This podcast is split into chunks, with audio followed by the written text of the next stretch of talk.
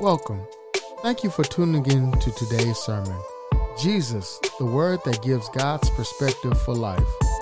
I'm Fami Asabin, a preacher for the Church of Christ.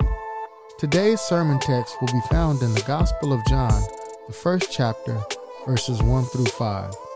Today's sermon is intended for us to think about God's Word and how He utilizes Jesus as the Word to offer a perspective in which to view our life through to follow Him.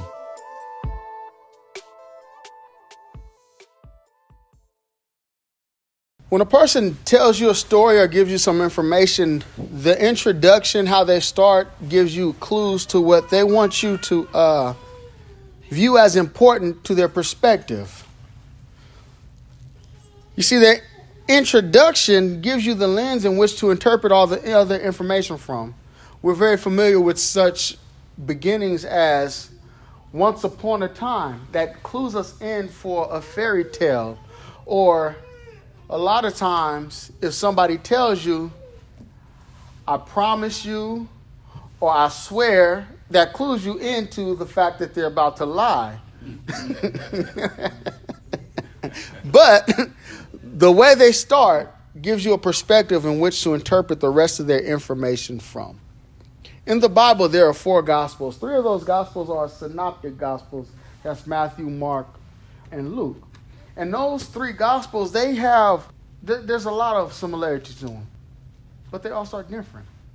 Matthew starts with a genealogy, and it's believed that Matthew has started with that genealogy so that the Jews who read that would see that Jesus is a continuation of this Jewish tradition, the promise from God from David. It has the, the three different groups of 14, trying to highlight David's genealogical line to the Savior Jesus Christ. Luke, he starts off with a purpose statement to Theophilus. The reason I'm writing you these things so that you could be assured of what you were taught. Mark, he starts off with the prophecy and then jumps right into the ministry of John the Baptist because what they want the reader to understand is the story of Jesus, the salvation that I'm teaching, that I'm telling you, I want you to see it from this lens, even though they all want you to have faith and belief that Jesus Christ is the Son of God. They want that faith to be channeled from a certain perspective. The Gospel of John is not a synoptic gospel, but John too has the purpose of building faith in the believer.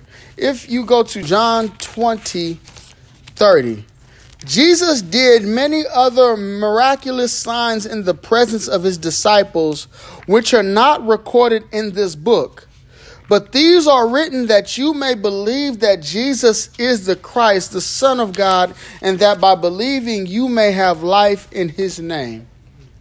That could be put in each and every gospel, but John specifically says that the purpose of me writing these stories, these accounts of the life of Jesus Christ were for the purpose of life in his name. But how does John start his gospel? John starts his gospel by going all the way back to the beginning the beginning of creation. And he says in the first five verses, in the beginning was the Word, and the Word was with God, and the Word was God. He was with God in the beginning. Through him all things were made. Without him nothing was made that has been made. In him was life, and the life was the light of man. The light shines in the darkness, but the darkness has not understood it. A lot of people stretch out the introduction of John from verse 1 to verse 18, but right there, 1 through 5, it starts talking about this word and this God and two groups of people those who understand the light and those who do not comprehend it. You later on in the uh, chapter, as you get through the introduction, he equates this word to Jesus Christ embodied in the flesh. But how he starts off with is a word and a God, and people who either believe Him or don't believe it, who are of light, who receive life, or who are of darkness, who, if they don't receive life, will receive death. So the question is, what is John trying to get us to see as we start to look into his gospel? And I would say that John is trying to get us to see that the same word, which we find out to be Jesus, was always there with God, whom we know created this world. And we are told by John that this Jesus, this word, the world was created through him. Now, why would that be important? I would suggest that that is important because what God is not doing is something new. John is informing us that as we are going to look into this gospel, as we're going to understand this salvation, as we're going to contemplate the acts, the deeds, and the words of this Jesus Christ, that it is in line with what God was doing in the beginning when he created the world. And that while Jesus Christ might have been embodied and walked on this earth not a few years before John wrote this message, he was eternally present before he was bodily existent. So as we read this gospel, or as it's heard, because in the context, a lot of the times it was read aloud to an audience, we want to put our mindset to the place to where when we begin to think about Jesus Christ, we begin to think about the beginning creation and the form that Jesus was in creation was as the Word. What does that tell us? When we think about words, we think of utterances. And we think of words are actually an outpouring of our thoughts. You can't say a word without thinking it first. So, as God is utilizing the word to create, and we read in Genesis that God said, and it was, and we see that this word is Jesus Christ, we see that Jesus has always had a connection with the mind of God, the revelation of God's will, and the activity of getting God's will accomplished. This is the word that John is writing about. This is the Savior that we have to be mindful of as we read the rest of this gospel because that is important because Jesus is doing a lot of miracles. And while John will record seven, he says he did a lot of miraculous acts that couldn't fit in the book. But the ones that are recorded are so that you will believe. And what John is telling us is that I do not want you to get caught up in the deeds. I want you to catch the word because it is the word that's going to give you eternal life. It's the word that's going to lead you to where God is calling us all from since the beginning. It's the word that produces the action. So we can't get caught up and the action that the word is doing. Because then what you'll do is you will put more hope in the action and if you don't receive the action you won't believe the word. Mm-hmm. what he wants you to do is understand that this word can produce the action but know that this word jesus christ was here to get you to understand to receive the salvation that god has based on words and not put all of your hope in the deed. Because the signs actually distracted people. At one point, the Pharisees say, Show us a sign. To which Jesus says, I'm not going to show you a sign. He had been showing them sign after sign after sign after sign, and they still had not believed. So he tells them, I'm going to give you the sign of Jonah. He raises from the grave like Jonah three days in the belly of the well, of the fish. And that's the sign. He overcame death. And even in seeing that sign, people still did not believe. Why? They didn't believe the words. So, what we must understand is the word is important, it's preeminent, and it's always been connected to God. And it's the word that produces the desired result that we want. So we have to come into belief with this word if we're going to interpret the rest of this gospel. Because Jesus is telling us a way to live, and we have to understand that, or we're going to miss the whole point of Him coming. It's not the actions, it's the word, and that's who John introduces us to first. But Jesus, as the word, is God's God's way of producing. In Psalms 33, he touches on this. God spoke and it was. Just think Jesus has given us a promise, and all we have to go on is his word. Jesus has built a relationship for us, and the way that we build that is on words. We pray, we read, we exhort each other. Preaching, the proclamation of the word, is one of the foundational ways that Jesus is taught. That salvation is rendered. How can they believe if they have not heard? It's not through the signs, it's not through the tongues, it's not through the healings. It's from the preaching, the teaching, the believing that produces the action of salvation. So this word is important, but this word has always been connected to God. Matter of fact, this word is God. And we must understand that Jesus is God embodied in the flesh. Why is that important? Because there are not two gods. There's only one God, and this one God who has been eternal has one will, and that is to save this creation that He made so it can live according to His word, His will. When He first created, what was His assessment on everything? It was very good. How did it become very good? Because He said it and it did what He wanted. Let there be light. Let there be trees. Let there be fish. Let there be birds. Let there be man. Well, actually, he formed a man out of the dust. And then he told him what to do be fruitful and multiply, produce after your kind. And then he saw it before a man enacted his own words, his own will, it was very good. And a person who reads John, who's very knowledgeable of Genesis account of creation will know that God's word was very good in what it produced before man strayed from it.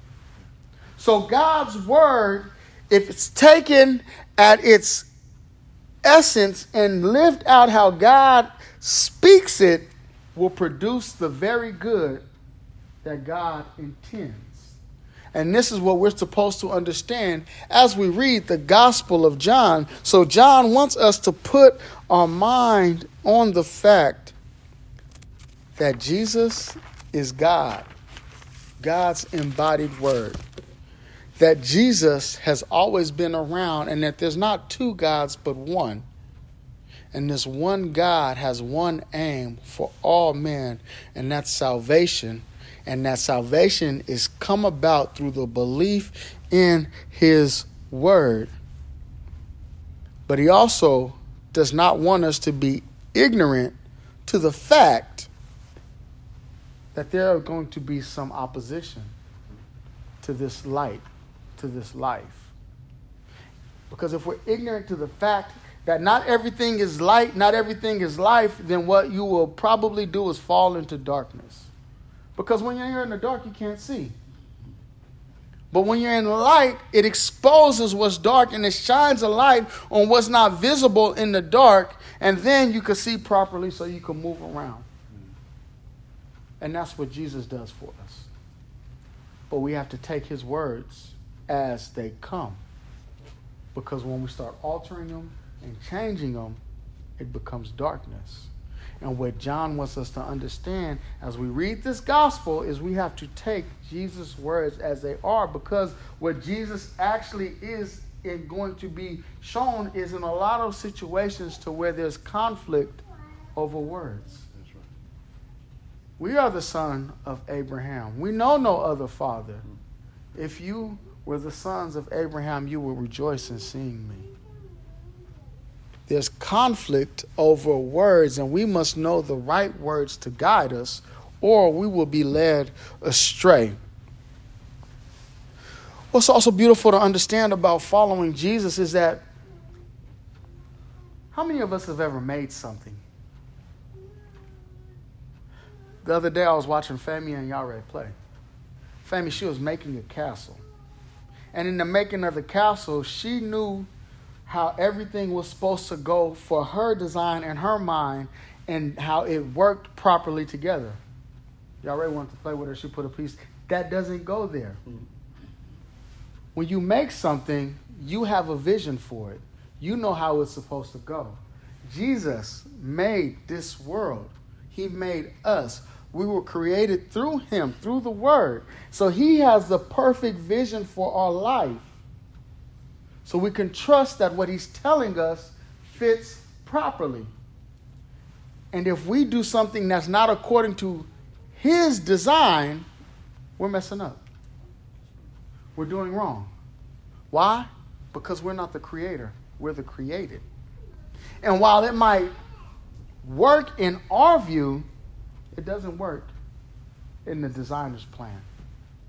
And so, what John is telling us is that Jesus Christ, the Word, was with God and everything was created through this Word. So, as I tell you about this life of this Christ and how He wants you to live, how He wants you to be, I can tell you that everything He's telling you is designed specifically for what He created because He is the source of life.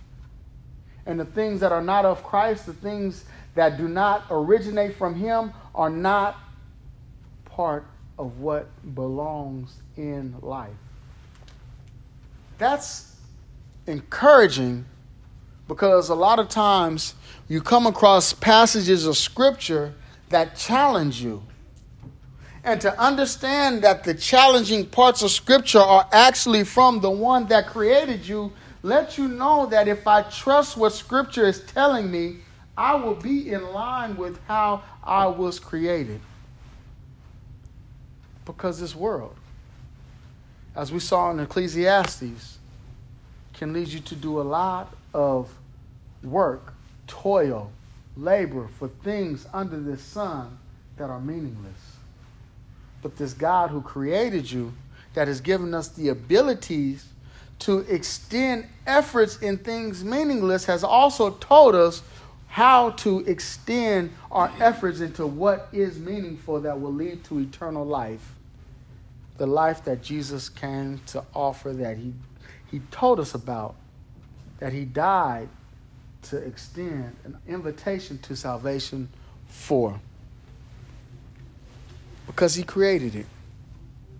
And we must know that there's opposition to it, but we have the blueprint from the author of this life. So these five verses are packed with a lot. And as this book, this gospel unpacks itself, it'll build upon these themes in these first five verses. God and Jesus are one.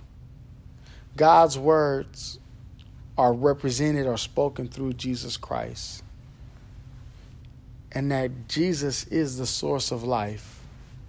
And those in opposition to Jesus are actually in darkness. And something for us to consider is as we're looking at this gospel, it's, it's beneficial to contemplate God.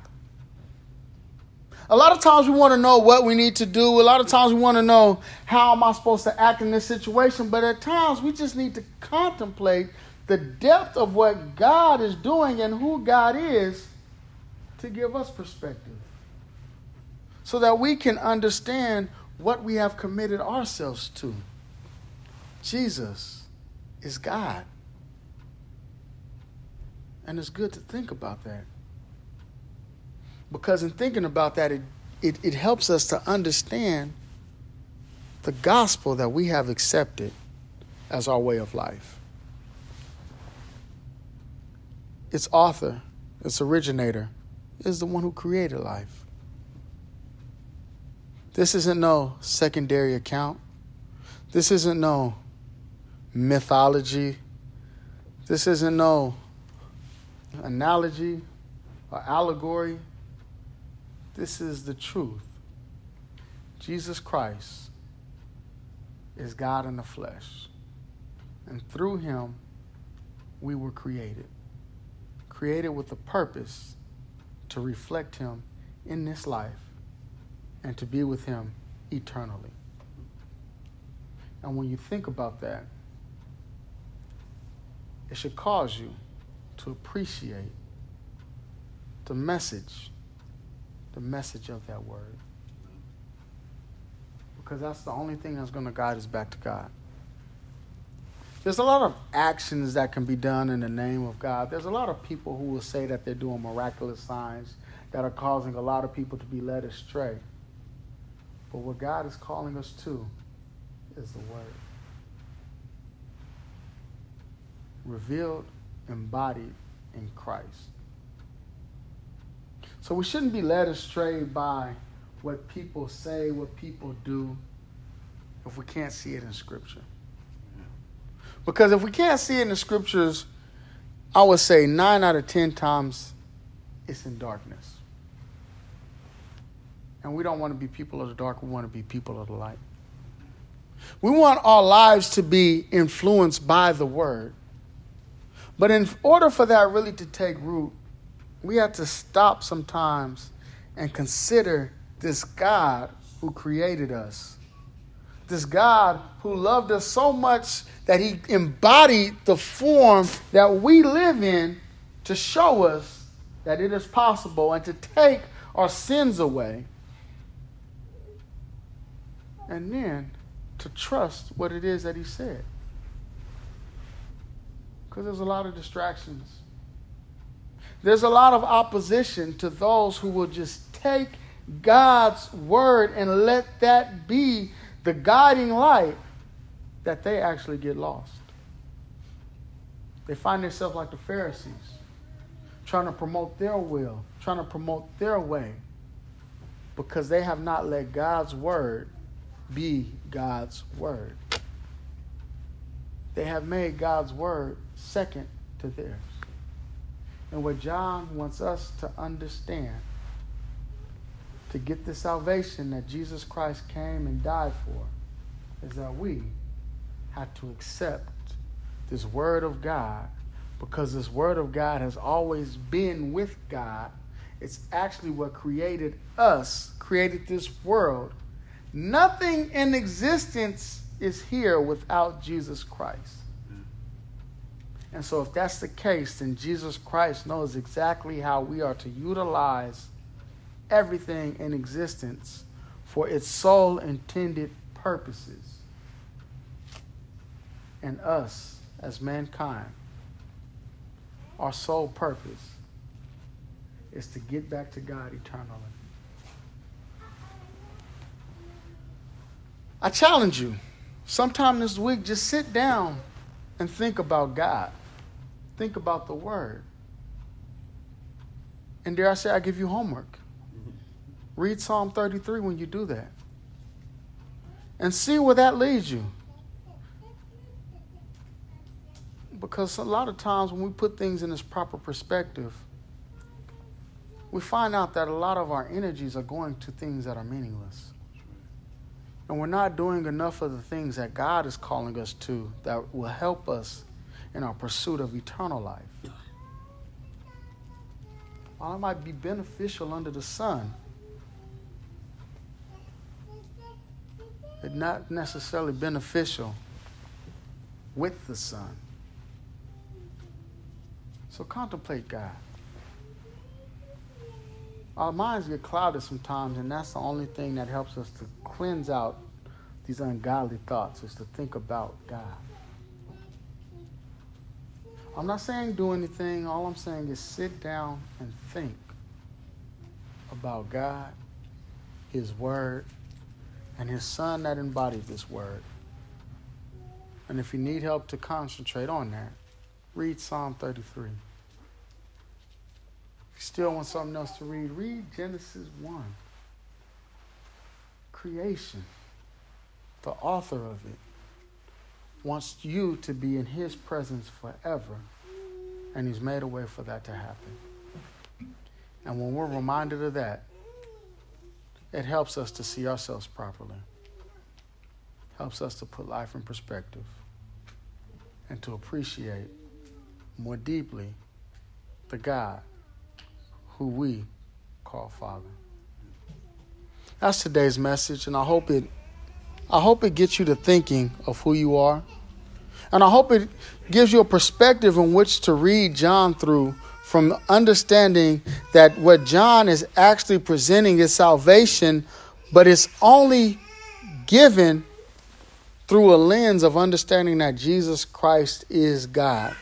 A testament later that one of the uh, disciples says, My Lord, my God.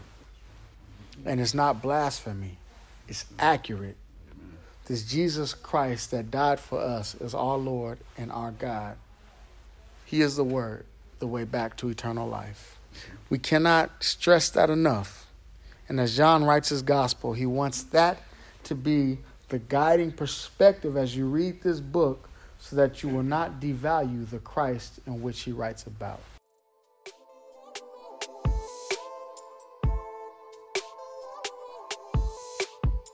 I'm not sure where that sermon leaves you. My prayer is that you will contemplate it and incorporate it into your Christian life. If you're not a Christian, I ask, what's stopping you? God sent his son Jesus to freely extend the gift of salvation to all who will follow him. To get that salvation, one must follow the example set out in Scripture. The book of Acts, which details the church's beginnings and expansion, shows us biblical examples of those who were saved. A good place to look is in Acts 2. You get Peter preaching the first gospel sermon and the response of those who heard and believed his message. They repented and were baptized, which added them to the church Christ established. The Bible only teaches of one church. If you want to be added to it, go to your local church of Christ and tell them your desire to be washed of your sins and to live a godly life. Study your Bible, put its teachings to practice, and you will make heaven your home.